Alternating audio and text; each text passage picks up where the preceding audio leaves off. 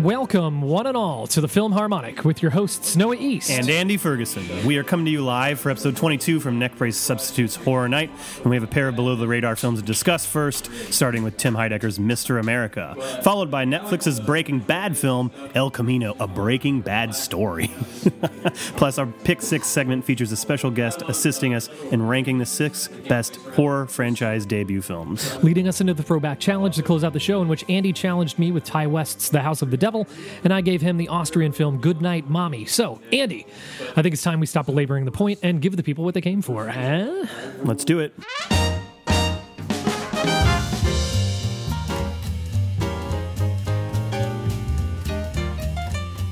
We kick off this week's show with Tim Heidecker's newest passion project, in which he runs for district attorney of San Bernardino County, fresh off his acquittal of multiple murder. Let's discuss Mr. America. Mr. America.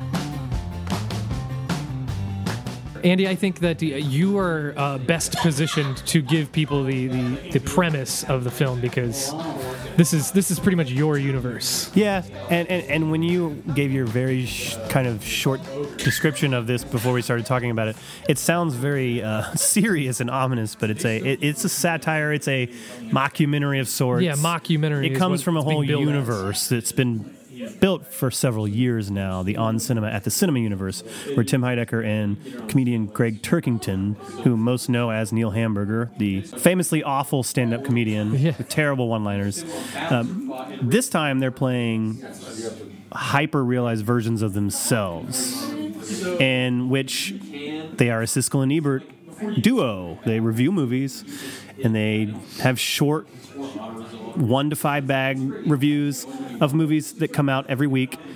But the twist is the comedic twist is that neither one of them really know what the hell they're talking about Yeah, in very different ways, though. Yeah. Greg Turkington is uh, a self-proclaimed film buff, uh, the world's foremost collector of VHS VHS tapes. Yeah, yeah. And he um, he's also an expert. Yes. He would call himself an expert of film. Yes. And he's here for the movies, whereas his co-host, well, Tim Heidecker. Tim Heidecker would say he's the only, He's the host, only host. with a guest. Yes. Every time, that's Greg Turkington. Tim Heidecker wants to make the show about anything but movies. He wants to make he takes this platform as a chance to promote himself and his business ventures and anything else that's and his going on. band, in his life. band. His band, his shows, his spin-off shows, Decker and his band Dakar and their EDM spin-off group DKR.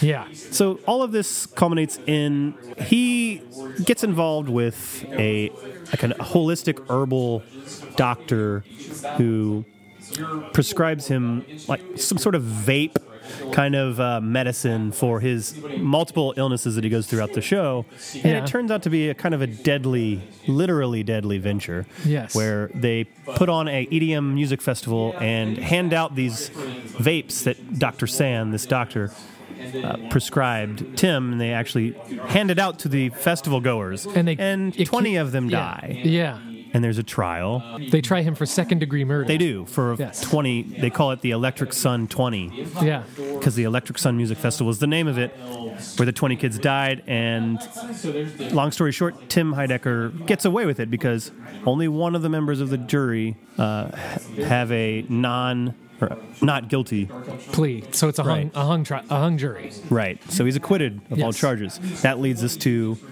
well, here where Tim Heidecker's character is running for district attorney of San Bernardino County against the lawyer who tried to put him away, Yeah, Vincent Rossetti, who he refers to as Rossetti the, the rat. We have a rat problem. We one of have a the, rat One of the problem. funniest bits in the whole movie is he he goes to local businesses and puts up uh, signs. Yeah. Puts up signs that says "We have a rat problem," and it's it's almost very Borat esque, Yeah, where it's and just it- like it is. awkward and We exterminate the rat, yes. Yes. What do we do? Trap the rat. What do we do? Exterminate the rat. yeah, And that's his philosophy and his campaign is this whole rat problem thing. yeah, The great part about this mockumentary, one, you do kind of have to be involved in the universe to really know what's going on. But if you are, it's a treat because you start to realize how miserable and hopeless he he is. The campaign is an embarrassment. Yeah, I mean they they don't even get enough signatures. They they spend the evening forging signatures. They, they only have enough money to serve one Little Caesars pizza at his speech, yes. and, and they don't even get enough pe- people to eat an entire Little Caesars pizza at this thing. So, uh, Vincent Rossetti is um, not concerned with Tim Heidecker. He never was. Uh, he's kind of annoyed that he lost that the, whole, trial. The trial, but But but, he- he's clearly going to be the district attorney for many more years to come. Yeah. and um, and uh, there's some great interviews, f- you know, fake interviews in this with the judge. Um, who kind of had to quit his career because Yeah. of how it went down, how unethical the whole thing was. He kind of bookends the film where pretty he, funny. he starts out, you know, giving us the basis of it, and then and then his thoughts on it at the end. What what this thing does though is kind of just um, it, it gives you kind of like an extra layer to the universe if you're already familiar with it because it adds this whole battle, this battle that Tim and Greg have for the direction of their show. Once again, Greg thinks this documentary is about VHS tapes. He thinks it's about the the Victorville film archive. Yeah, he does, which is his his self-proclaimed own VHS archive, which is just his collection of videotapes. He consistently tries to make this documentary into a VFA documentary, while Tim is consistently trying to shun Greg out of the whole m- film altogether. I obviously have bias towards this. Yeah, I would assume. I don't think this is essential entry into the universe. It's it's good, not great. What are you giving it? the bias in me goes four on this because, again, I think Tim Heidecker's this generation's best humorist. I think he's one of the great improvisational comedians we have. You can clearly tell this entire his entire performance is all improv in this movie. Yeah, Um, there's a sketch outline, obviously, but he's just rolling with it, and he's so deeply involved in this character to this point uh, that it's a joy to watch. yeah. I, I- I, I'm not a, nowhere near as well versed in the universe as you are, but I, even I'm gonna give it three and a half because because it is really really funny as long as you have a a fundamental like basic understanding of it. Yeah, you could even, you know, someone who's never seen any of it could watch the clip on YouTube of the 10 minute rundown of Yeah. everything that's happened until now. And be and and know you enough. could go into it. Yeah. I will say you do have to kind of like that the humor of Tim Heidecker though to really enjoy this. that probably is required. Yes. yeah. Otherwise, you won't have a good time with this. No. Uh, our next film is a Netflix original following Jesse Pinkman right after the events ending the AMC hit series Breaking Bad. Let's dig right into El Camino. El Camino. I'm going to let you go first here. What do you think of this Well, film? I, I, I guess again, kind of like Mr. America, like in order to even have a basic understanding of what's happening in this film, you have to have watched the show. And Right, Breaking but Bad in- is one of those like the the most influential TV shows of that like that run of prestige TV from the late '90s to the mid 2000s that we've Sure, yeah. that we've experienced so far. So. Mm-hmm. Well, it's certainly um, one of the most watched. and this one um, is basically takes up picks up right after the events where that show left off and it follows jesse himself and i think part of this requires you to be a fan of the character of jesse pinkman which Not just the character but the actor too, I think. the actor too but i've never been a fan of that character i don't mind the actor i know you do but Hmm. Yeah, I've- i don't I, I've don't mind him i opinions. just i've never liked that character Not a character worth basing an entire film on. you really have to if you're going to enjoy this film apparently Yeah, I'm not the audience for this movie. I did not see this show until after it was almost over. Oh, really? I, had a- I binged it all in like a month, basically when the last season was airing. yeah. And so by the time I got to the end of that binge, I mean, I saw maybe the last few episodes when it was happening. Yeah. But um, I was told by so many people that I would like this show, and I, I couldn't get on it. I Really? could, I couldn't. And mostly because Jesse Pinkman is not a likable character to get behind No. he says yo and bitch so many times in a way that's so annoying. End sentences with yo and bitch. And it's like Aaron Paul repulses me for some reason. I don't. He's just one of those guys.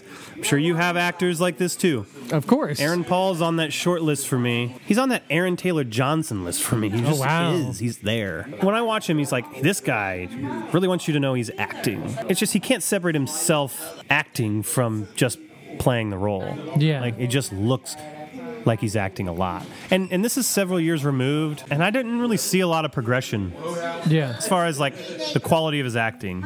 Yeah. In this movie, he's required to do a lot of stern looks and not a lot of dialogue out of him yeah. because of some flashback moments where he literally never speaks hardly at all. One fun thing that we do get out of this movie, though, is Robert Forster Yes, and Jesse Plemons. and Jesse Plemons. Jesse Plemons Hmm. is is aging a little bit. He is, and, he, and he's actually quietly chilling in this movie. Yeah, he's creepy in this. There's a scene in this movie.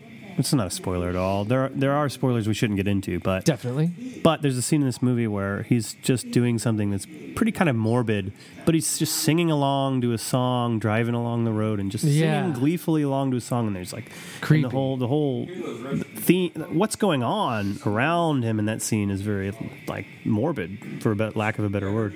But Yeah. He's just like Sunday, like a Sunday drive, singing along to a classic rock or folk song. Yeah, it's, it's like a dad rock, yacht rock song. Yeah, yeah, and it's that's one of the, my favorite moments of the movie. Yeah. You know, it's competently shot. It's, fine. It's staged just fine. A lot of the shots are really nice. Some of the shots are like kind of saying, "Look how great we set up this shot." It's just, but that that was Breaking Bad always looked good, so that's fine. But like this is, it's kind of pointless, honestly. It's two hours almost exactly, Oof. and it feels longer. I want It does, doesn't it? It, and you know what? Uh, not a lot happens. No. In this movie, other than him kind of laying low and hiding out, and And trying to get enough money to to get Robert Forster's character Mm-hmm. basically to, to import him. to get yeah to get him out of there. Forster's great in it. Yeah, Forster is really good in it. very bizarre. Like I was telling you earlier off mic that he died the day the this day it debuted came out on yesterday. Netflix, Yeah, which is just weird. really weird. Uh, Ultimately, what are you giving it? Because A- Aaron Paul is in every scene of this movie, and I think he's just, just, just not good. I'll, I'll be light on this. He's just not good. Mm-hmm. For me, you're basing a whole movie on that. I can't, I can't recommend it.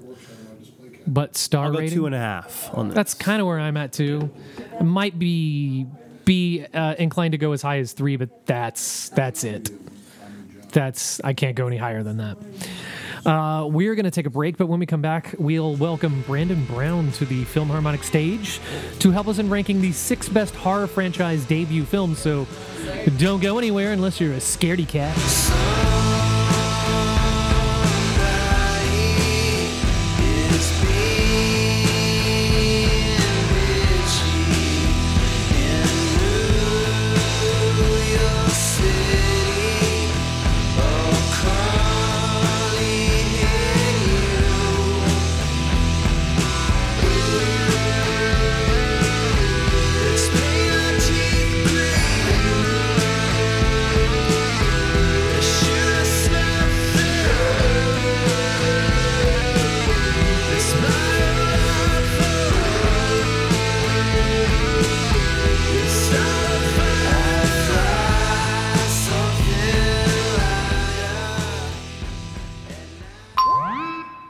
We're back, ready for round two. Okay, welcome back, boys and ghouls. We're going to dig right in as we are ranking the six best horror franchise debut films. And joining us is Brandon Brown, who will introduce himself in a moment. But I'm nothing if not a creature of habit, and tradition must never be broken. So, starting as always with you, Andy, what is number six on your list? Hi, I'm Andy Ferguson. I'm one of the co-hosts of the Film Harmonic, and this is number six for me on the best debuts of horror franchises. It is the Texas Um, Chainsaw Massacre. Okay. I did not know I was wrestling with this, did not know if it should belong on this list, but I ultimately went with the fact that it creeped me the shit out when I was very young. Yeah.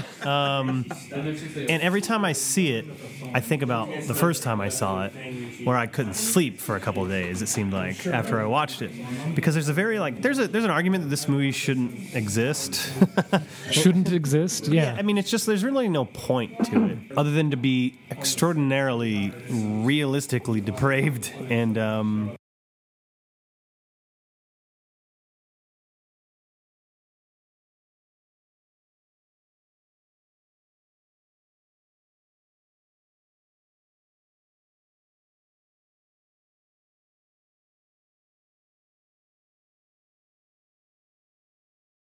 there's an audience for that. yeah. I'm not necessarily the person who loves a horror movie that just depicts a psycho tracking down uh, a, a bunch of teenagers and basically dismembering them. But, But if you're gonna do it, this is one of the better ones. it is, it is, it's it's it, like I said, it's it's like it feels very real Yeah. when Yeah. you're watching it. It still does when you watch it now, and it's what 45 years old at this point. Yeah, something like that. Yeah, 74, I think it came out. Um, but uh, yeah, it's it's good enough. It's good enough to make the list. I will say this: there's a lot of franchises, but there's not a lot of great ones. No, they're yeah, th- which And is which is so- really funny because usually if you would eh, logic would dictate that if you're gonna make a, a whole franchise out of something that uh, it's because it was so good to begin with, but which is Yeah. funny because so many franchises are actually bad. And and and Brandon and I were talking earlier off mic about how like usually what it is is that the first one usually the first one is so good Yeah. that um, that gives the studio an idea. And once the studio gets too uh, uh, gets their hands in it a little too too much, that's when things go downhill big time. Good point. Yeah, And that's why we're going to see a lot of these a lot of these films are the only good one in the entire franchise. You know what I mean? It- it's it's typical. It's Yeah. typical, and I think uh, I will say this franchise. The first one is obviously the best, but I didn't dislike some of the other ones. yeah, me, me either. I had some fun with some of the others. There was that strange Next Generation one in the '90s with Matthew McConaughey and Renee Zellweger. I, what they did with Leatherface with that one, I mean, it it's very strange, but it somehow worked for it just because of the the chaotic energy of the family, and then you add, you know, Leatherface being a cross dresser all of a sudden. Yeah, Mm-hmm. yeah. You know? Uh, number six on my list is Candyman. Um, Virginia Madsen, Tony Todd, um, directed by Bernard Rose. Um, uh, this one's on my list just because I, I rewatched it because I was like, well, I, I need to watch it, you know? Yeah. I remembered it being kind of lousy. This one was a big surprise for me because I loved it. It looks really, really good and it's legitimately scary at times Yeah. and it's uh, it's got this psychological horror element where uh, everybody thinks that Virginia Madsen's the one who's Yeah. who's performing the crimes, who's committing the crimes, when actually it's Candyman who's doing it. Um, and so it's it's almost got this psychological thing to it too, where like the rest of the world s- views her as crazy and wants to have her committed. And then um, there's also the racial element of it because because he's he not only is he a black killer, but he's predominantly killing black people in in impoverished neighborhoods in the in the in in the the projects of Chicago. Um, so there's that like kind of twist to it, and how like the cops don't really care about about trying to solve those crimes, which is why these these women, Virginia Madsen and her friend from the university, who are studying um, urban legends and such, they're the ones who are trying to actually solve the crimes. So I, it, it's it's original. And it looks really good, and it's legitimately scary. The- One of my big takeaways from it was it's got a fantastic score. Oh, The score is really good. like I was It surprised. adds to the to the, the kind of the, the the haunting elements. yeah, it's got this really like gothic classic music, classical music s- score to it that that you wouldn't wouldn't get from a lot of horror movies, and you definitely don't get from horror movies in this time that are set in an urban setting as well. Especially in the '80s, you or early '90s, you'd think that you'd be getting like some really cheesy like '80s electronic music score, and not with this one. That's what I kind of like about the score with this movie, though. It's like it's such an urban landscape, everything's so gritty. But when you hear this music, it it feels sort of grandiose. And Yeah. There's a, there's an air of it, and it, it brings you back to the time that Candyman was there. It's just like When he was originally there. Yeah, yeah. It makes it feel like closer to him, and that it really adds a lot to that. yeah. Yeah, I uh, I recently rewatched this too. Awesome. And um, I liked it more than I thought I would. Also, um, I, I I like the fact that it's very patient to get where it's going to. Mm, True. That because it doesn't pummel you with violence right away. Oh, Not at all. It works its way there. Yeah. I think Tony Todd appears until what, like 30 minutes into the movie. W- yeah, it's something like that. It's it's even more than that. But I, and but he didn't need to because it was it was building all the dread Oh, beforehand, and and all the, the you hear all the stories about him before you ever meet him or see him. And it, he, the first time he shows up, I think, is like in the parking lot. Yeah. in the parking garage. That's what I liked about his introduction into it too. It's just like now you have the established like mythos of Candyman, and it's kind of like okay, so we keep on hearing about this character, we don't really know about him, and then like, bam, there he is, and it just makes it so much more impactful. And you hear all the stories and, and what happens to Virginia Madsen up to that point. Yeah, I just really liked his introduction to that. Awesome. Well, that that leads us right into it. Uh, what's number six on your list, Brandon? So- and get in get in nice and close. So my number six is Night of the Demons. I've been hearing a lot about this film this week. Yeah, and well, I don't know. Out of nowhere, this film has come back into popularity all of a sudden. Um, it's from 1988, and it's fucking died five legs. Fuck one of those you, motherfucker. one of those uh, quintessential Halloween movies. Uh, kind of formulaic in a way. Um, it's uh, misfit teenager Angela is throwing a Halloween party at a funeral home that's supposedly built over. Um, an ancient uh, Indian ground that Of carries course, a lot of of spirits. course, yeah.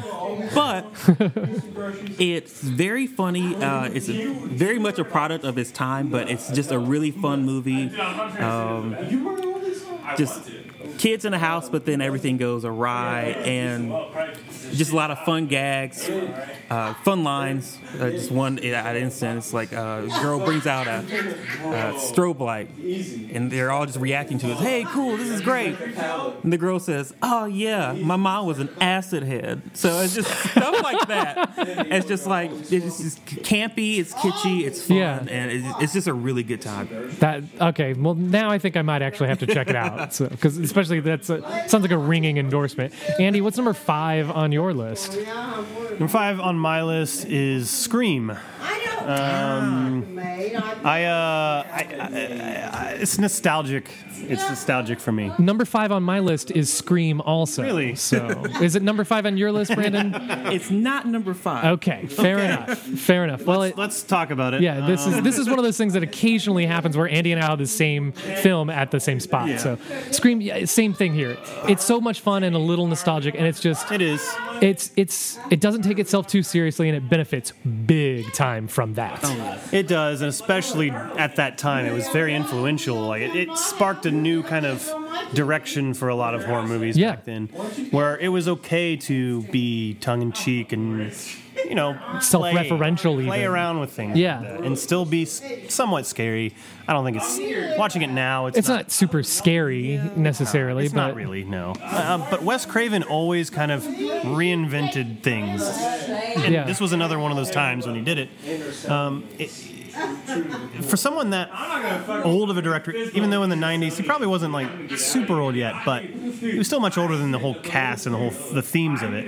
He he, he captured the, the vibrancy of the youth, uh, you know, and I think it's probably probably because Kevin Williamson's script really tapped into that. that's probably the best part of the film. It's not that like it's a bad directing job because Right. it, it, it does look good, but like the thing that's most impressive about it isn't the directing or the score or the performances. It's the writing in the film. Yeah, the writing is definitely That's the star. Yeah, and, and I like It's that. fun. Like it takes that s- classic slasher, but it makes it punchy, it makes it witty, and it really freshened up it up. It's, so many of them before was just about you know boobs and gore, but this one had fleshed out characters.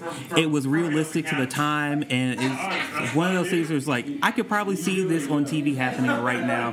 But yeah, that's what made it what it is. Yeah. I like I like that it kind of also the Nev Campbell character who you clearly know even if you've never seen it, it was your first time seeing it, you know she's the one that's going to last. Yeah. The way that Jamie Lee Curtis in Halloween, you know, that that strong core that will outlast whatever's coming their way. Yeah. And that and, and that's what I really appreciated about just the Nev Campbell writing also. Yeah. And, and so I don't know, man. It's just a lot of fun. To, It is. It's a blast. I could still. I'm gonna watch it tomorrow and still And still have a good time Great with it. time with it. Yeah. Uh, and it's one of the those series that the films didn't. They weren't terrible afterward No, either. no. Like the sequels were mostly pretty good. I don't dislike any of them. Yeah, I mean, Scream Three could have been better. Mm, That's my least favorite. Yeah, but Scream Two, great. Scream Four Fun. was Scream Four wonderful. is actually underrated. Yeah, yeah I, I- think. Scream Four was very good.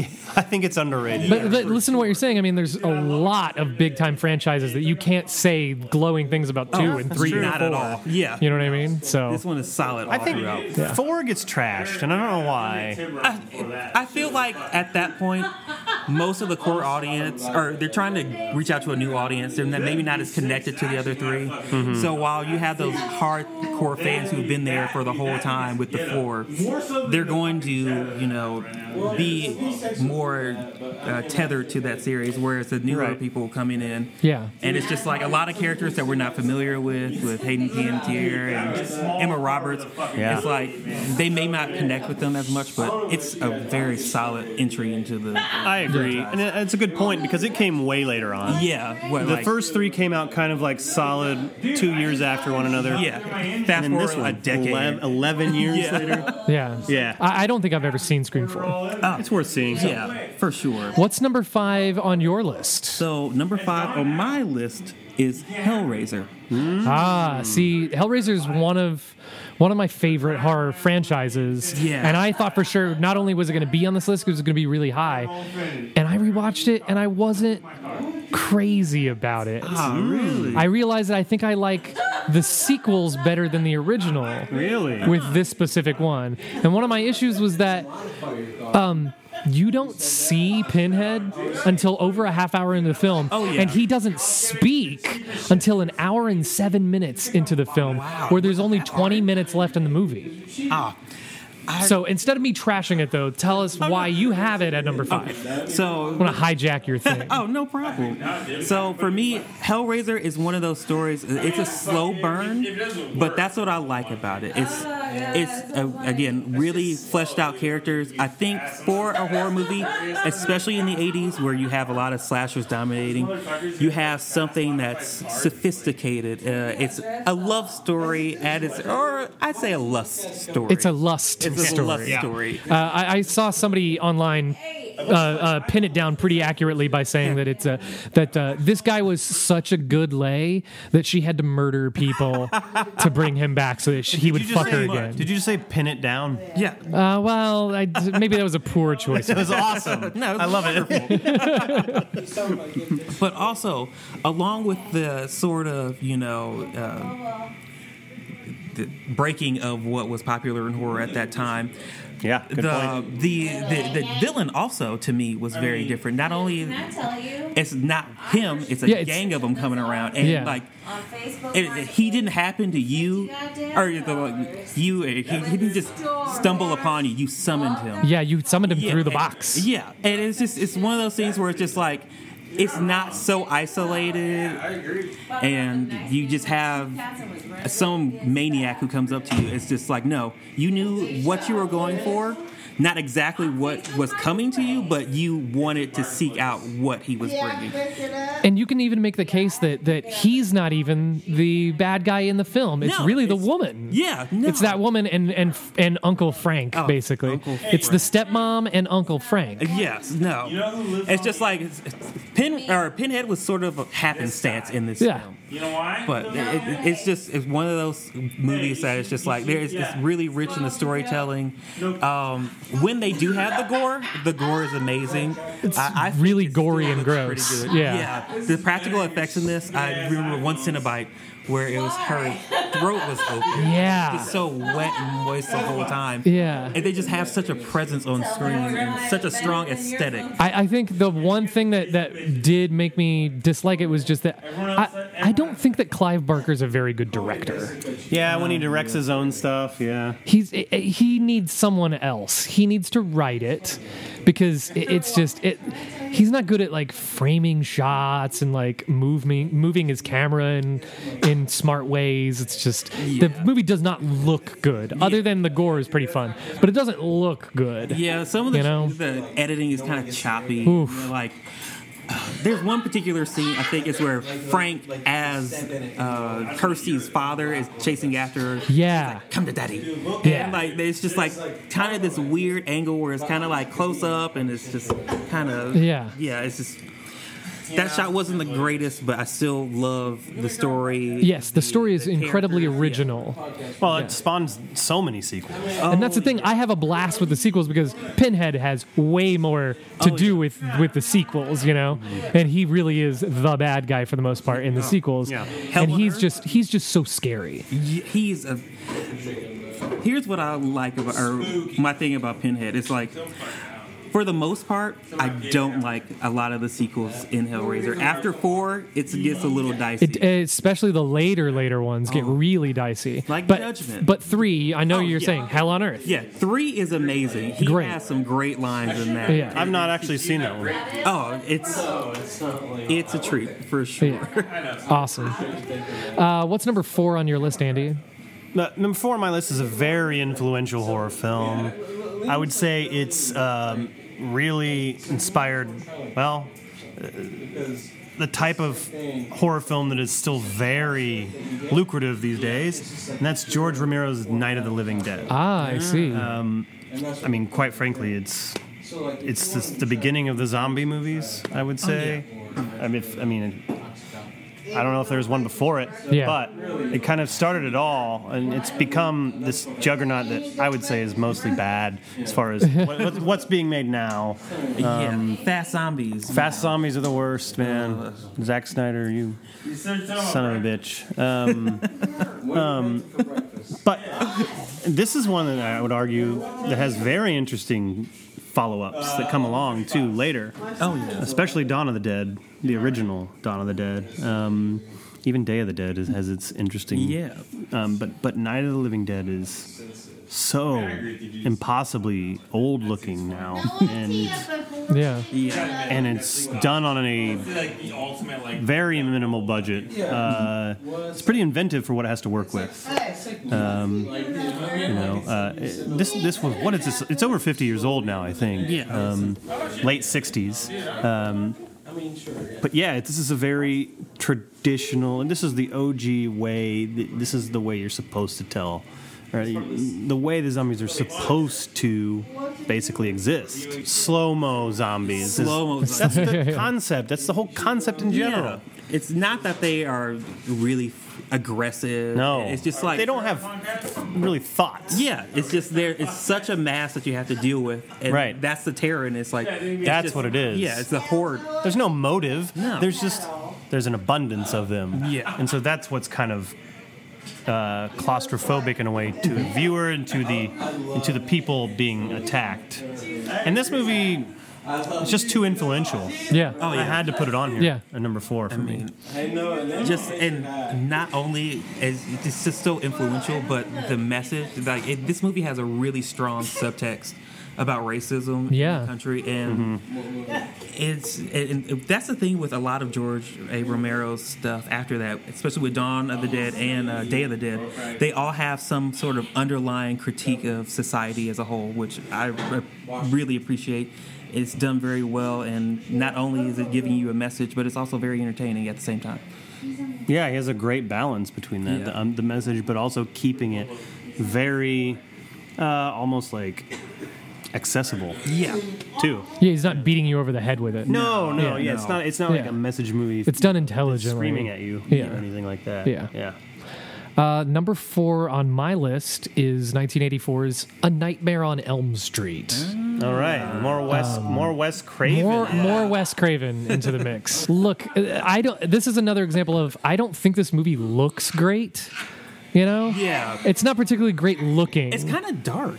yeah, you can't even see a lot of things. It's not well lit. It's- Maybe that's on purpose. It- it- the acting's not that great either, but um, but I give this extra points because it is so original. I mean, the story is fantastic. I mean, it is extremely original. It's one of the most original horror films I've ever I've ever come across. Now talk about a franchise that has legs. with this, it's like literally the sky's the limit. You're dealing with the dream Mm-hmm. world, and that's something that I've always taken away from this franchise, but especially with this movie, the kills in it are amazing. Yeah, and like and and and the the, the longer and longer like the later sequels, it, it does start to get really cheesy. Yeah. But even then, you kind of have to forgive it because Uh-huh. Krueger it's so much fun and It's there's kind so of much fun. inherently cheesy though. Yeah, but there's so much fun to be had in this world. That's like, well, why not do it? Yeah. It's Why just not like, do it? Go well, for it. We can, so we will.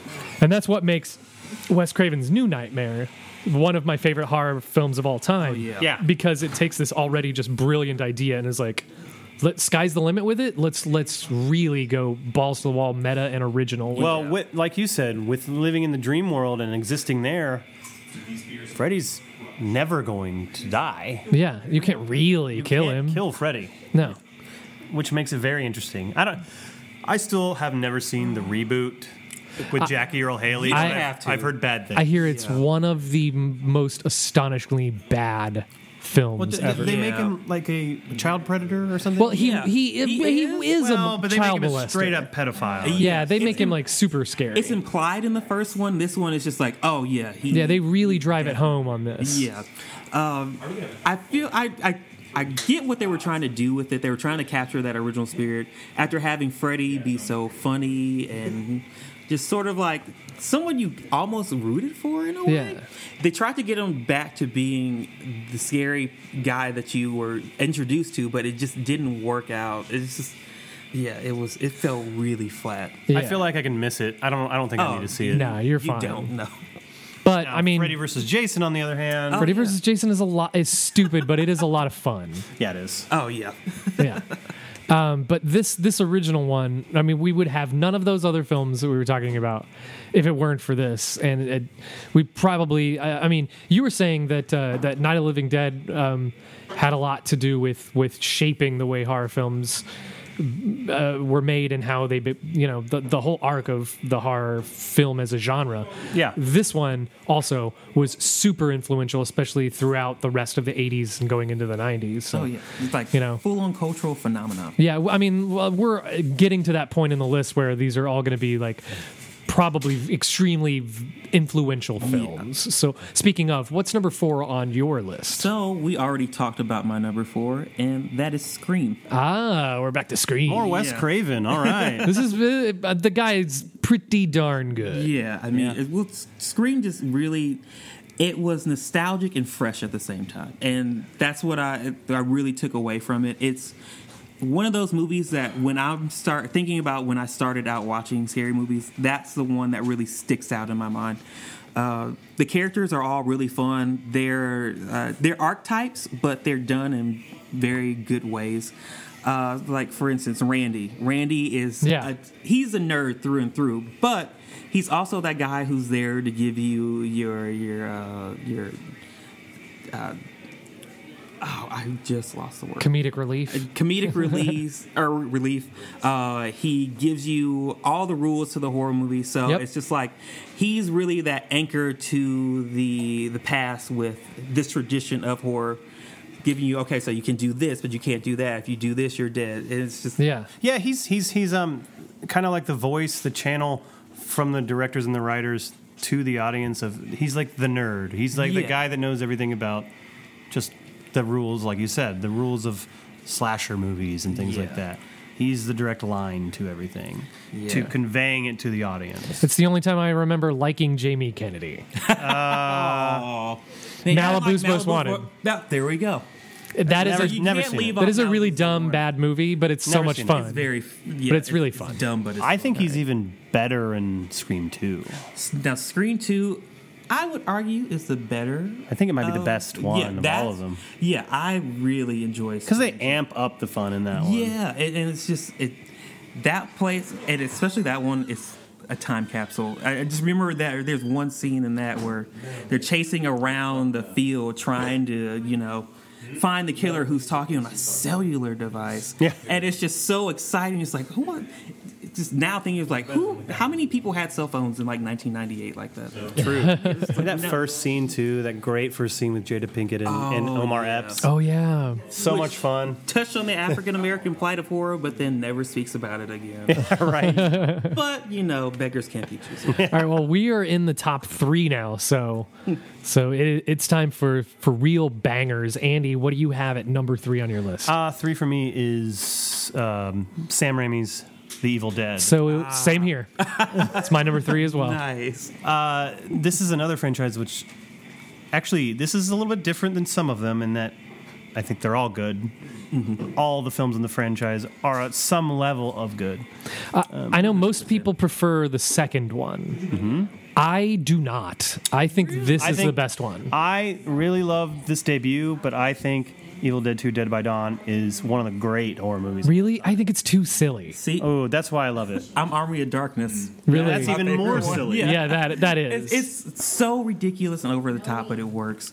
But that foundation of the Evil Dead just opens you up to such a rich, like, sort of uh, landscape of the Necronomicon and Mm-hmm. Yeah. the chaos it creates with the Deadites. My goodness. I, I think the reason that I like this one the best is I think it's the scariest. No, It's Oh, the most for sure. serious. It's Yeah. legit scary to me. I remember the first time I saw it, I was an adult, well into my adulthood, when I saw it for the very first time, and it scared the shit out of me, man. Like it's one of the scariest movies I've ever seen, still to this day. As silly as it can be, at It was times. done on a shoestring budget, um, but it, it also really didn't know yet that Bruce Campbell was silly.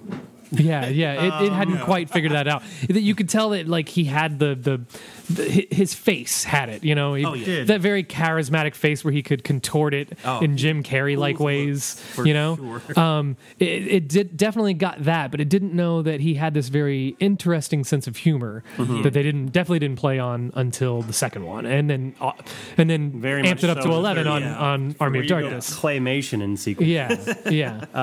But yeah, I, this is a great franchise. Yeah. um, I, I just heard recently that they're they're they're back.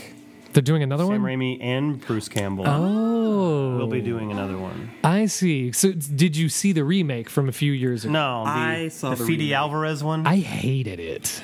didn't see it. conflicted about it. It looks great. It's it's Yeah. really well shot. I just I hated it, It just man. so many of the choices from the characters were all wrong. I felt like the way that they dealt with the violence in it was They a took it little way off. too serious. Way too serious. Yeah. See, when I think of The Evil Dead, I think of Bruce Campbell. Yeah. And I did not want to see an, an Evil Dead movie without him. Yeah, and there wasn't any like Bruce Campbell uh, substitute, you know, No. in that film. No, not at all. It it took it just the base of the film alone was pretty dark and it's just like- Extremely dark. it's like wow, this is really heavy, especially from a franchise where you expect all sort of like levity to it. A little bit of levity, geez. Yeah, it's just like bam. It was very bleak. Yeah. yeah. Yeah. Um, what's number three on your list then? Uh, so we've already talked about my number three too, and that is Candyman. Candyman. I was hoping it was going to be Candyman. nice. Nice. Candyman is just one of those films that every time I watch it, I kind of forget how much I like it. Um, it's just an, again another very interesting premise, and what I really like about this movie is that like it feels like it could be an actual urban legend. It really like makes itself seem like this is something that is out in the real world. It's something that carries weight and heft. And it's just really fascinating to see this character sort of grip with, like, oh, so this story is now happening to me. How do I convey people that an urban legend is actually happening? Yeah, with without them thinking that I'm insane. Yeah. Yeah. And not only is the story again interesting, but it deals with a lot of things that we deal with today: uh, race relations, uh, classism, gentrification. It's all in this film, and it's just one that's surprisingly poignant to the climate that we are living in today. And- Yeah, it holds up, right? Yeah, it and, really and does. I like what you said. It, it exists in a very real setting. The, it- it- the Chicago portrayed in this, it just feels like you could step into the world. It actually feels like Chicago as opposed to some of these other films where they try to portray a city, but it's just like they're just using the name of the city. The city has absolutely nothing to Yeah, do with yeah, it. no, they and in filmed this that one, in it really Ontario did. kind of thing. They were No, not talking about this. Cabrini Green, and they went to Cabrini Green and Yeah. shot it there. You know what I mean? Like, very real place, a very palpable energy about seeing it, and it's it's really unique to see such an urban setting, especially with people that you don't really deal with in this type of genre, really have the focus on it. And like, not only are you dealing with the horrors of society, there's also this like you know ghost mask man going around that you must adhere to also. So it's- yeah, with in the bees very coming early out of his 90s face. too. yeah.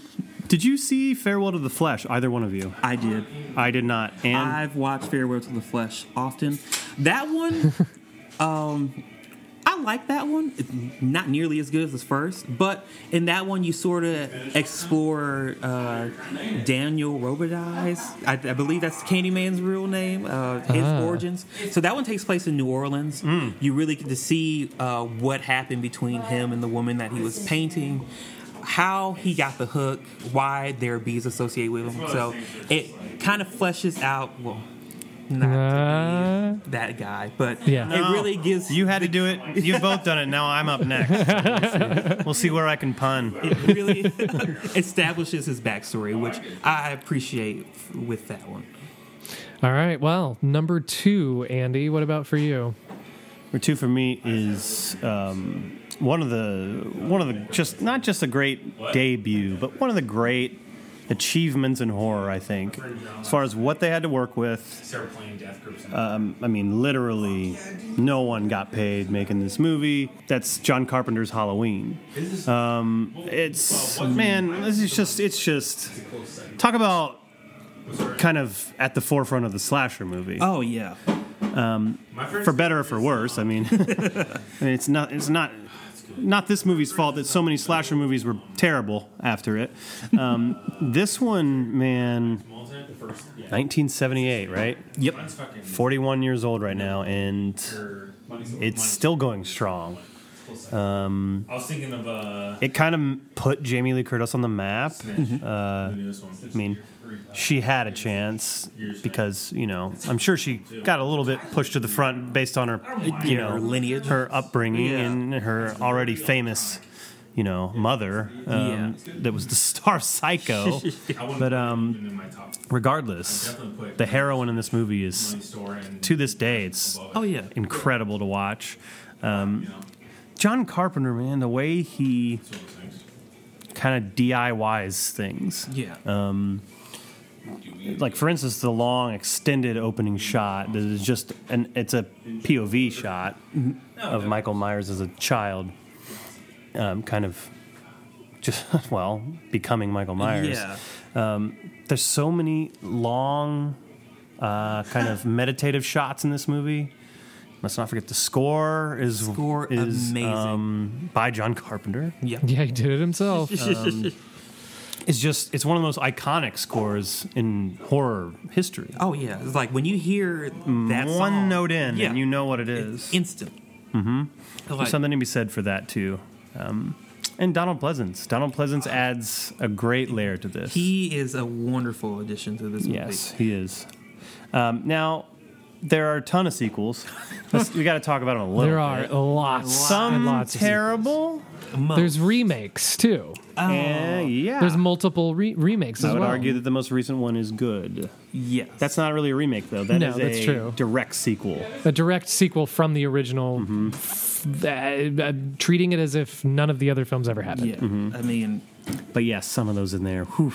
Rob Resurrection. Zombie's versions. I, Resurrection's terrible. Halloween H2O. H2O is kind of fun I, for what I- it is. I don't hate H2O. no, but it's way better than Resurrection. Oh yeah, Resurrection. There's- The one- terrible. no, which otherwise one's- known as the one with Busta Rhymes. Which one's the one that Trick or has treat, motherfucker. Which one's the one that has Josh Hartnett in it? That's H2O. H2O. That's H2O. yeah.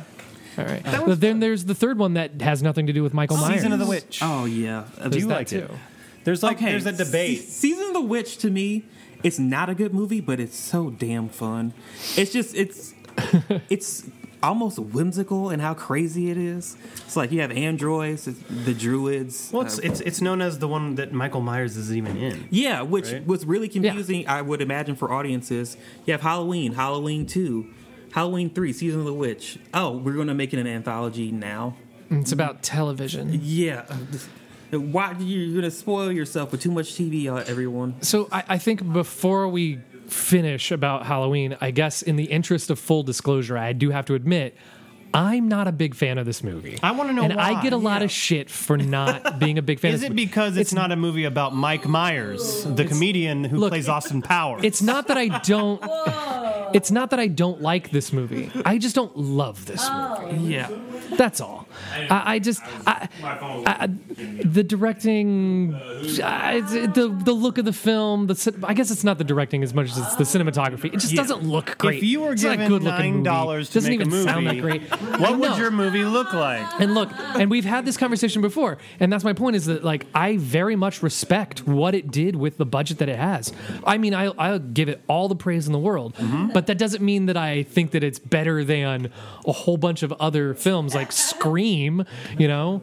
I still Halloween is a way better film than Scream. I think Scream looks a hell of a lot better, and I have more fun watching it. I, Compare just- the budgets. I, I know that I'm in the in the vast minority in this, and I know that I'm probably also just wrong. But No, you're not But wrong. I think just you're wrong. I just don't love this film. I, I I respect it, and I kind of like it. I just don't love it. Yeah, I, I can understand that. And I'm like that with multiple, you know, classical horror films. I don't love Texas Chainsaw either. That's why we're doing this. You know? I like all opinions. and I don't love uh, Night of the Living Dead. Yeah, I'm a huge Ernie fan. so- I know. I but again, also I don't really love horror movies Yeah. either. So It's true. I, Uh, I'm, true. I'm. Why are you even here? This is me being really cynical about it. You know what I mean? Um, so, which brings me to number two on my list, which is Alfred Hitchcock's Psycho. Ah, Uh, I went with Psycho uh, for number two just because. I, well, it's seminal. It's it's it's super super uh, influential, um, and it's directed impeccably. Yes. The movie is fantastic looking, um, and It the still looks score right now. is terrific. It's Yeah. still kind of scary at times. Yeah, well- because Norman Bates, he's an everyman. Anthony sort of. Perkins is such a good actor. Yeah. I mean, he's. Uh, I rewatched it the other day because I hadn't seen it in years and years. And He's in years. Mm-hmm. transit. He's a really good actor. It was- surprised me how natural he was in some of these scenes. Uh-huh. Um, and then at other at other times, he's such a terrible liar. But like, that's also kind of really good acting as well. Yeah. To be that good at it without it looking like super blatant. Yeah. You know Well, the writing's Oh. so good too. that helps a ton too. And I just I, I think all the performances are really good, but it's just it's it kind of blows me away how how really great some of the shots and camera angles are. His movement. I mean, Talk about influential director. the movie came out in 1960. the movie came out in 1960, so he shot this thing in the 50s, and it's I mean it's it's still it looks phenomenal. It's kind of amazing to think that this movie even had sequels. I almost refuse to believe it. It's funny. The, se- the, the Psycho 2 didn't come out until 1983. 20, Yeah. 23 years later. And Anthony Perkins still played Yeah. Norman Bates. He even played him again The third one. Yeah, four years later in the third one And then that Amazing. ridiculous shot for shot remake of the original by Gus Van Sant. Oh. with Anne Heche and Oh, Vince and Vince Vaughn. Vaughn. That was- it was so What happened there? Necessary. What are you talking? about? I don't know. I still think it's kind of good though because it well, look- it's the same movie. It's the just in same color. movie. I love Exactly. Gus Van Sant and I Yeah. love Vince Vaughn, but that doesn't mean that movie's good. Yeah, it was just like uh, looking back on it, it's just like why we Yeah. already have the Come on, original. True. come on, guys. Yeah, it's if just- you're gonna remake it, at least You do don't- something, Yeah, it's, you don't need to like remake. something to something. put your own spin on it. Although I did love Anne Heche and Janet Lee's uh, role. Yeah. I think she did She a really looked good a job. lot like her. Yeah. yeah. Anne Heche is a really good actress. Yeah. She just doesn't do it very Underrated. often. Yeah. for sure. What is number two on your list, Brandon? So number two on my list is Alien. Oh, Okay, we should have told you that we weren't counting Alien. Otherwise, we would have put it on the list. Oh, no. we I definitely can would have put it on see- I the can list. see- I can see why you would have it, though, But let's Anna. go ahead and talk about it because it would have been very high on on my list. So I mean, I still consider Alien a horror movie. Um, it's just this one I really just enjoy because you don't see a lot of like sci-fi horror done well. Oh And yeah, This one, of course, just really started it all, and it's just there's something terrifying about something else haunt, hunting you, but especially being prey on something that you don't really understand in an area that's so isolated. It's really terrifying, and another thing that really draws me to this movie is just besides the, the isolation and the claustrophobicness of the whole thing is how this alien attacks it's just so invasive like parasitic it's sort of like it- it- it's a foreshadowing to body horror to me because Mm-hmm. it just sort of attaches itself to you it uses you as a vessel and it just pretty much yeah you're, you're just a vessel to it like John Hurt. yeah. it's, it's just something about it is terrifying. The performances are great, and I think I owe- that's owed a lot to the direction because Oh, half the time the cast didn't know what was going on. Yeah, all the of directing those is excellent. Yeah. It looks. It's, another one that looks really good. story multi-dimensional. It, it's just it's one of those films that I come back to, and it's just like this feels ahead of its time. Yeah, and I, I think it gets extra points for like for production design too. Oh, yeah. because like the spaceship layout, like unbelievable. even just the layouts of like the the cockpits of the ship Uh, and we're on like the, the- buttons and everything. And you we're know, how, on like a the- lot of films like this try to go over the over the top, being like st- trying to predict what technology is going to be like in the future. Yeah. This one just does it simple and like it- Yeah, it's like, We're at the okay. 40th year too, right? I think this is the Mm-hmm. This is the 40th, 40th anniversary. anniversary, Yeah, yeah, yeah. And it looks still looks amazing. It still looks really really great, and it's legit scary. at And let times. me just say, I love, terrifying. I love what Ridley Scott has done with the newer ones. You can say if you like him and hate him, or I think they're all still they have mostly their, good. Yeah. They have their good parts. They do. I like that he's back in the franchise. yeah, me too. Me too. Um, While Oh, You he's know what? still alive. people were very split on Prometheus. I liked it. Yeah, I didn't think it was a bad movie. I, don't I think it's- really enjoy. I'm sorry, but I enjoyed Alien Covenant. I, I like I enjoyed it. I like Yeah. Alien Covenant too. I think it's good. you have Uh, look, I, the problems I have with the film are just that you know people make terrible, terrible decisions. That's what I know Billy makes me so Crudup angry. is so dumb. terrible decisions that also go that fly in the I face of know. like what's best for them. But It- but it's- whatever. They're trying to sabotage themselves the whole movie, and it's just like, guys, come on, please. Yeah. I know there are a couple of characters in that movie that are just like, come the fuck on. Yeah. But this is, I think, this is a franchise that has very few misses. Very few misses. Uh, Yeah, I I never think- saw I the think- Jean Pierre Junet I think that one. one's bad. I never saw that one, but I, I, other than that, I, I have to say I pretty much like all of them, honestly. Most people would argue that they like James Cameron's sequel even more than Ridley Scott's. And I don't agree with that. You know, it, well, it changes it. It I like them changes both the movie. even. Well, it, it- James Cameron's incapable of being a slow burn director. Yeah, no. Like Ridley Scott is very comfortable in that mode. Absolutely. James Cameron's like, all right, let's go, let's And- go. and Cameron- Yeah, it's just like Cameron relies a lot more on visuals and effects. great at it. Yeah. And the and the and the creatures than he necessarily does the it's story. fun. He gathers Bill Paxton up for the, for Yep. the ride. He's a lot Yep, of fun. he's a lot of fun. game in it. over, man. Yeah, Game what over. a line. Yeah. Um, so we are down to the number one spot.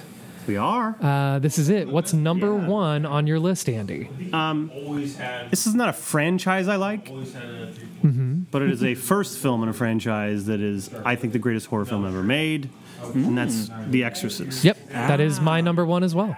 Oh, and you watched that today. I did watch it today here in your house.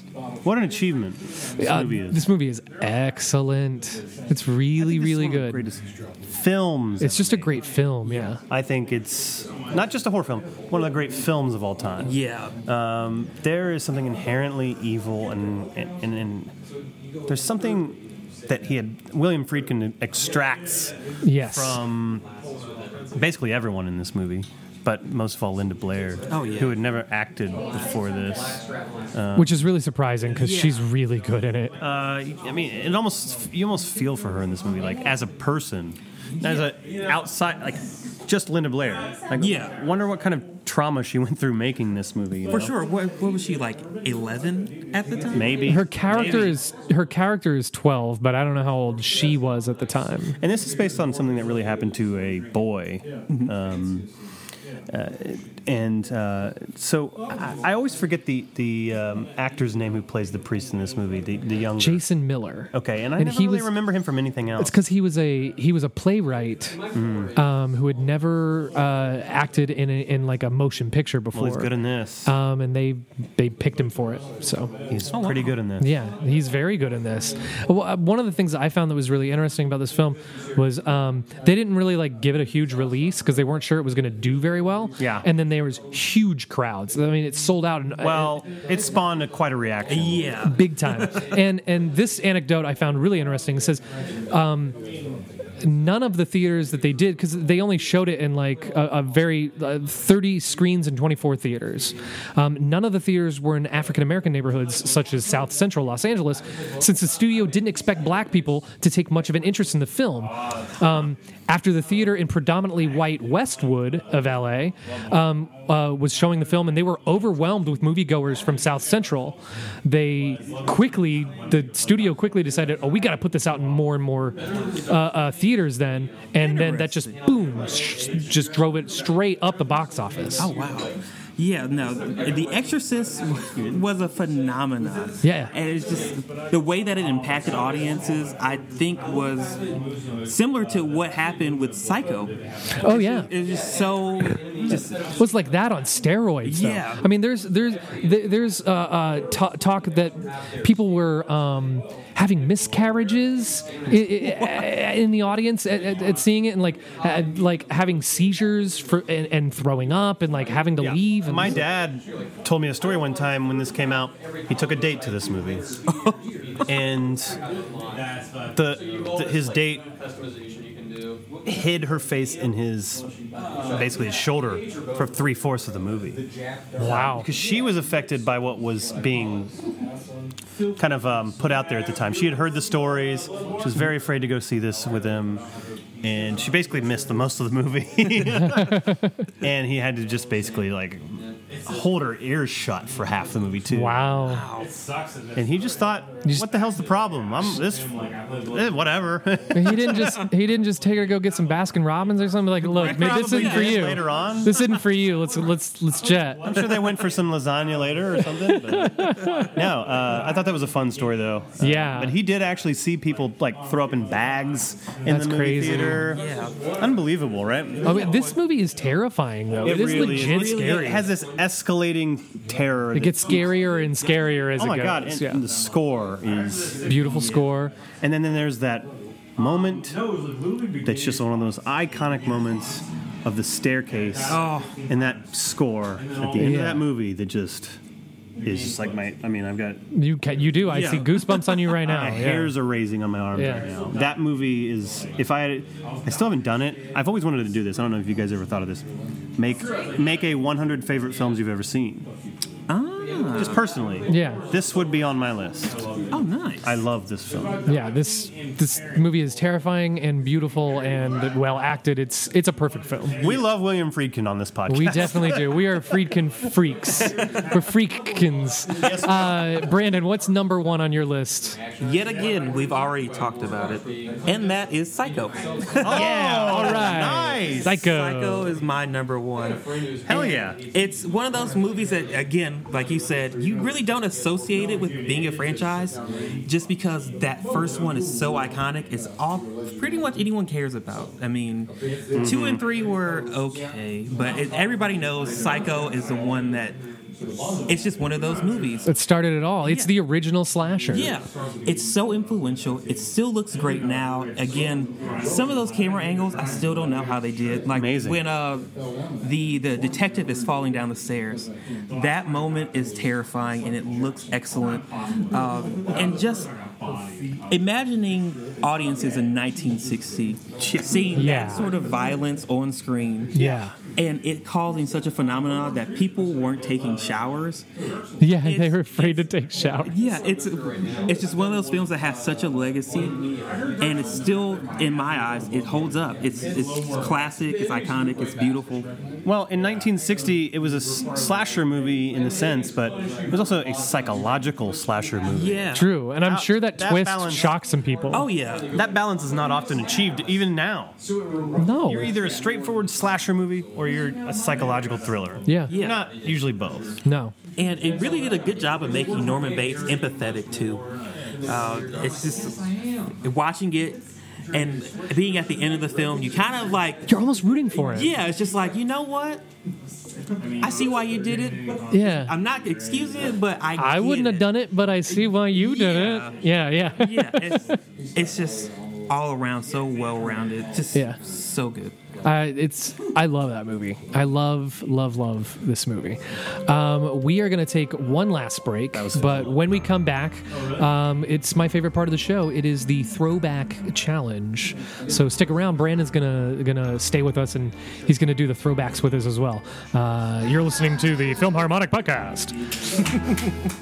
I gave my heart and soul to you, girl. Didn't I do it, baby? Didn't I do it, baby? Gave you a love you never knew, girl. Oh, didn't I do it, baby? Didn't I do it, baby? I tried so many times, and that's no lie. It seems to make you laugh each time I cry. Did not blow your mind this time, did not. Did not blow your mind this time, did not. Welcome back to the Film Harmonic. Uh, I'm sitting here with Andy Ferguson and Brandon Brown, and we are gonna dig into my favorite part of the show, the Throwback Challenge. Um, last week, Andy challenged me with Ty West's babysitter horror flick, The House of the Devil, and I gave him the Austrian creep fest, Goodnight Mommy. So we'll start, as always, with you, Andy. Uh, let's discuss Goodnight Mommy. Let's talk about it. So we've we've all seen these movies. Yes. Um, I'm assuming you've seen Goodnight Mommy recently. Yes, I did. Okay. Yeah, I watched it yesterday. Uh, man, uh, where to start with this thing? Uh, it- Yeah. it's uh, it's basically a movie with three people. Yeah, it's it's all There's there's a s- there's one stretch where there's two older like an older couple.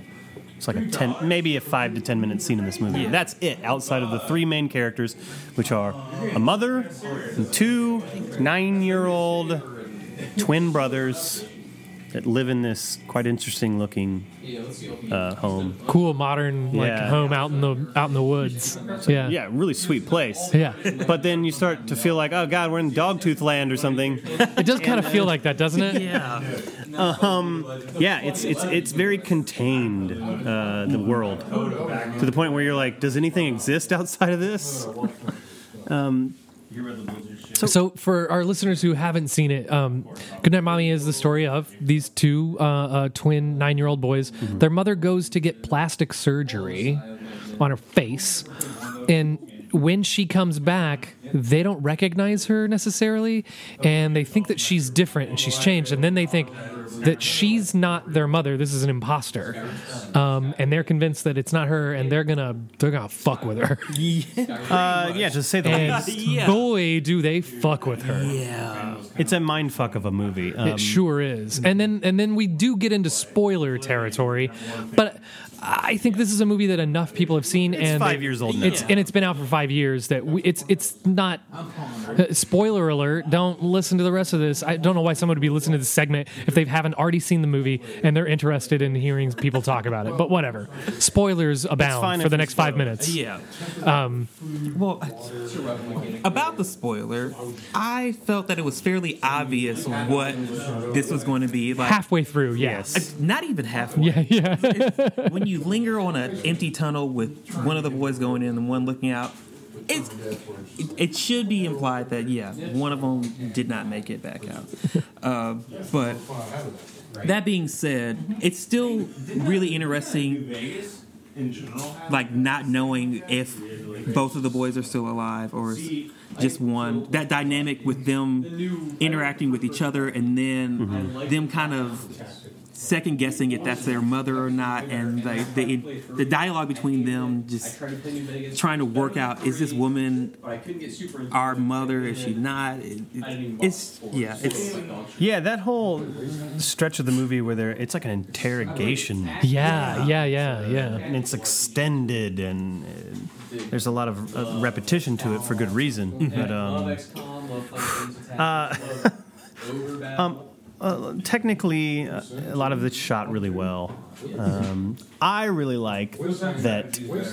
There's not a lot of score in this movie. That makes No, it it's creepier. quiet. yeah Yeah. There's a couple of moments where it builds and builds and builds, especially during a sequence where the mother goes in is in the woods f- fully nude, and Yeah. um, there's this like s- like s- large orchestral moment. Swells. Yeah, but other than that, the movie's very quiet. Yeah, and Uh, that adds to the dread. yeah and, and the does. isolation that you feel with the, Yeah, that's Yeah. that's the strongest aspect of the movie. yeah Yeah. Yeah. I- and I think there is something to be said. for- You said that you know you can tell the twist uh, well before the half, even the halfway point. Yeah. I think there's something to be said for a film where you already know what the twist is, but it still keeps you engaged it's somehow. still very You're- interesting. and you're still in suspense. You're still captivated by the performances and the look of the film. Like this, uh, not a whole lot of films can pull that off. This just happens to be one of them, especially in that weird like when you watch The Sixth Sense for the second time and you notice that like no one's actually speaking to Bruce Willis, that kind of thing. this kind of has a little bit of that too, you know? Yeah, and, and they kind of acknowledge it in in some of the dialogue where it's just like, uh, "Mom's so mad at you. It's- you- Why don't you apologize?" Stuff like that. Oh, And you're yes, just like- yes. And, and you never really actually see the mom interacting with one of the sons. the whole Exactly. time. It's just like, what's going on here? Yeah, there's a lot of extended scenes where she's only talking to one of the sons, and, Yeah, and the other one's not even really pictured half the time. yeah. He's not really engaged with a lot of the conversations between the one son and the mother. And now we see why. Yeah, Yeah. Uh, it's an it's, it's an interesting film. Um, I do enjoy it. I don't love it, However, yeah, yeah. I- but uh, but it's so. Um, like I said, I admire the lack of score in this instance, and it's kind of beautifully shot. So I, I Mm-hmm. would give it a three and a half. Cool, cool. I think I gave it a four initially. I need to rewatch it to really figure out what I would give it a, again on a rewatch. Probably a four. I just I I give it extra points for how good it looks and how well directed and beautifully shot it is. So, um, the film that you gave me this week was Ty West's The House of the Devil. Mm-hmm. Um, I've never been much of a Ty West fan. Neither I have want I. that out out out here right here now, right out of the gate. Uh, the House of the Devil. Um, stars a bunch of people we've never seen before and Tom Noonan.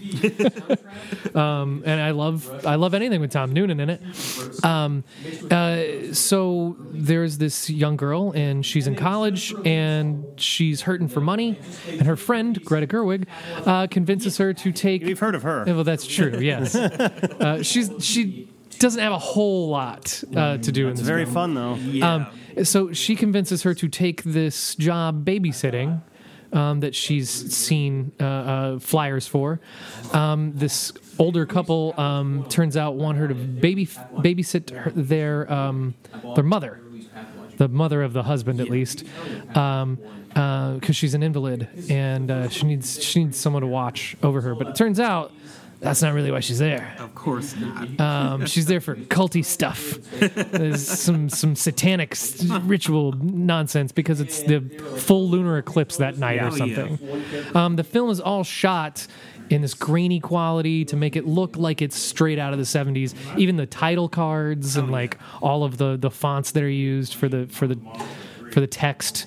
Very, very uh, uh, 70s. Um, it's very interesting that he that he chose the 70s uh, wardrobe and look and everything like he's recreating it. Yeah. Oh, And he he sticks to it the entire time. He really does. He really does. I will say uh, one bone I have to pick though. I'm pretty sure people weren't wearing acid wash jeans at that time. That's a good point. That's a I'm very just like- Oh, it's 80s, like- 90s thing. It's like you know.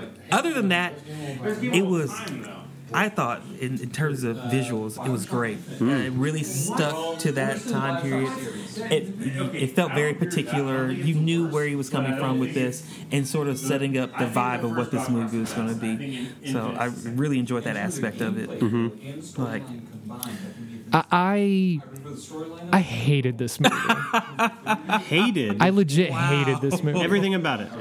I did not like it. Looked around for 45 minutes. She was just looking around the house for 45 minutes. That's all she's doing. She's poking around the house. What else she's supposed to do?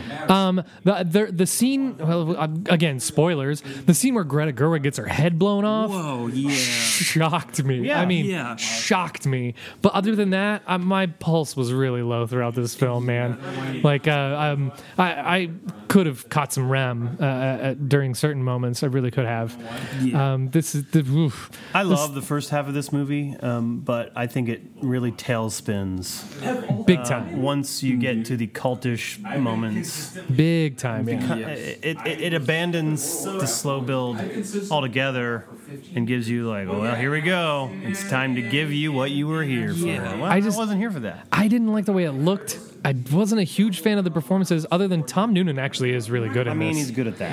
I, I- I didn't care for for the for the lead. Um, I didn't like the way it looked. I didn't like the score, and I thought it was just really dull. Um, I just enough. legitimately hated this thing. It was.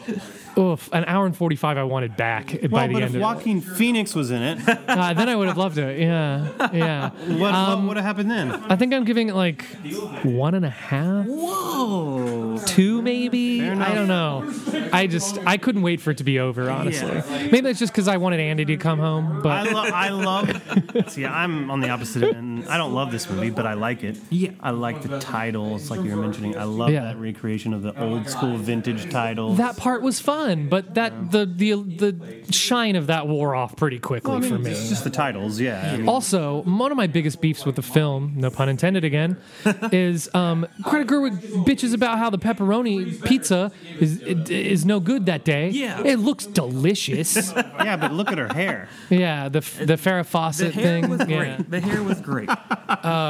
yeah, I just I couldn't I couldn't I, could couldn't with see this why. one. enough. Yeah, it's just like initially I like where they were going with the plot points because the stakes got raised a little higher and higher and higher. But then, like you said, it's just people poking around a house for like thirty minutes. And it's just like It's a that cool slow- house, It went from but- a slow build to like a fast halt. Yeah. and it's just like once they get you with the cult stuff, it's just like, well, Uh, yeah. we could have did this like fifteen minutes. or 50 minutes ago. Yeah, it could have just been a Rob Zombie movie. Like the last 20 minutes are like a Rob Zombie movie. They might as well just had Rob Zombie make the movie. And then they wouldn't have had the poking around the house the whole time. Yeah, we Yeah. had Sherry Moon Fry as the lead. Oh, yeah. of course. Oh, okay, you're right. It could have been worse. um, so we need to give each other throwbacks for next week's episode. We do, yeah. Have you been thinking about what you're going to give me? yes, Because we're not yes, going I to do have. we're not doing horror related, are we? No. Okay. No. Mm-hmm. So we're going to step out of horror. Thank you for me. I appreciate it. Um, and we're going to go we're going to go completely into left field. now, Yes, Right. yes. Well, uh, it is with that in mind that I go ahead and finally make you watch the uh, open wheel auto racing documentary Senna Oh, okay. I was, I was um, I was- about Ayrton Senna, the Brazilian Formula One racer. yeah, I was fearing that you would give me the transporter starring. I think that's going to be. I think that's going to be next week. um, I, I was I was going to give you the transporter. I was going to give you the transporter because I thought there was going to be a bunch of people here, but they got bored with the show and they left. And I, I was only going to do it to be funny, but they're not here, so I, I can I can push up my imaginary glasses and be like, mm, I'm going to give you this racing documentary. Master glasses. Yeah, yeah, exactly. um, so I, I think this is one of the most, this is one of the, the coolest documentaries You love this movie. I've ever seen, um, let alone sports documentaries. All right. So if you, if you're just pitting it amongst other sports documentaries, strap in, dude, because this is this, this is a ride. it's a real I'll ride. watch it. I'll watch it. In- Um, I- and- within a week, I'll watch it. and I'm really looking forward to watching it again because it's a it's a quick watch too. It, one of the great things about the documentary is that there aren't any talking head interviews or anything like that. It is good. just good because you know how much footage. I hate that. yeah, it is just footage and that's it. All right. And there's there's no there's no narration, nothing. All right. Well, I'm giving you. Um, how much Robert Altman have you seen? Very little. Any? What do you got for me? i I've seen Popeye. I've se- I want your almost introduction to Robert Altman to be the 1984 film Secret Honor, okay. where Philip Baker Hall. Not even played- heard of that one, you know? Philip Baker Hall plays Richard Nixon. really? Philip and Baker Hall does? Philip Baker Hall. I can see that. Plays Richard Nixon, and the entire film takes place in his study in New Jersey, where it reimagines the scenario to where Richard Nixon tries to exalt himself from Watergate and everything that just crumbled around him. And it's like a testimony that he's recording. It's on it's on a tape recorder. Yeah. In his study alone, he's the only he's the only person in the whole film. It's about a 90 minute film of just this document. All right, I'm in. This so this is a very these are two very different films. Yeah. Um, that's going to be a really fun throwback, especially when you compare it to what we've been talking about this week and what the other things we will be talking about next week. Speaking of throwbacks, real quick, Yeah, go ahead. we have Luke Clellin in the room, Uh-huh. and we gave him a deadline that is true. We did. Yeah, of he's seven days. conveniently hiding. Tomorrow. He claims it'll be tomorrow. Toss by No, no, no, tomorrow, no. It was seven days by the time you heard the episode, which was when. Wednesday Okay, so you have four days. You or Thursday. have All right. five days. Well, we To expect watch a The Fanatic. we expect an My goal is email. to Be accomplishing this task by tomorrow. All right. Well, we want an email to the filmharmonic at gmail.com. It will happen. Okay, appreciate that. Well, that's our show for today. Thank you so much for being with us tonight. Thank you to Tim and Amanda Green for hosting us here, Andy for letting us use his space, and everyone else for providing such a great evening. Remember to subscribe to the Film Harmonic on Apple Podcasts. Leave us a review and a generous rating if you're feeling so inclined. Subscribe also on Spotify, Buzzsprout, Amazon Alexa, and Google Play. Send your suggestions and whatever rants that you want if you're Luke uh, for throwback challenges to the filmharmonic at gmail.com. Next week, Andy and I will split up to cover more ground. I will have five good questions for him on about Zombieland Double Tap, and he will return the favor to me regarding Maleficent, Mistress of Evil. and for our Pick Six segment, we will be ranking the six best slasher films of all time. So add all of that to our newest uh, throwback challenges, and it looks like we have another very full show on our hands. I also want to thank Brandon for being here uh, for segments two and three. Uh, he's our first official guest on the show, and we are very honored that you would come and share your horror expertise with us. The honor is all mine. Well, uh, in, i i on that note, do you want to do the uh, the outro instead?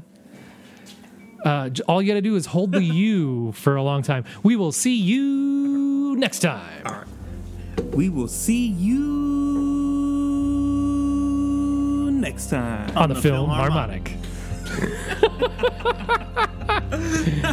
I am beside you. I am beside you. I am beside you. I am beside you. Look for me. look for me.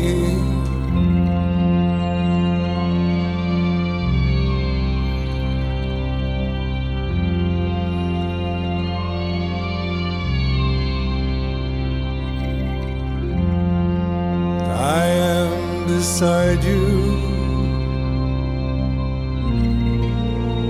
Look for me. I try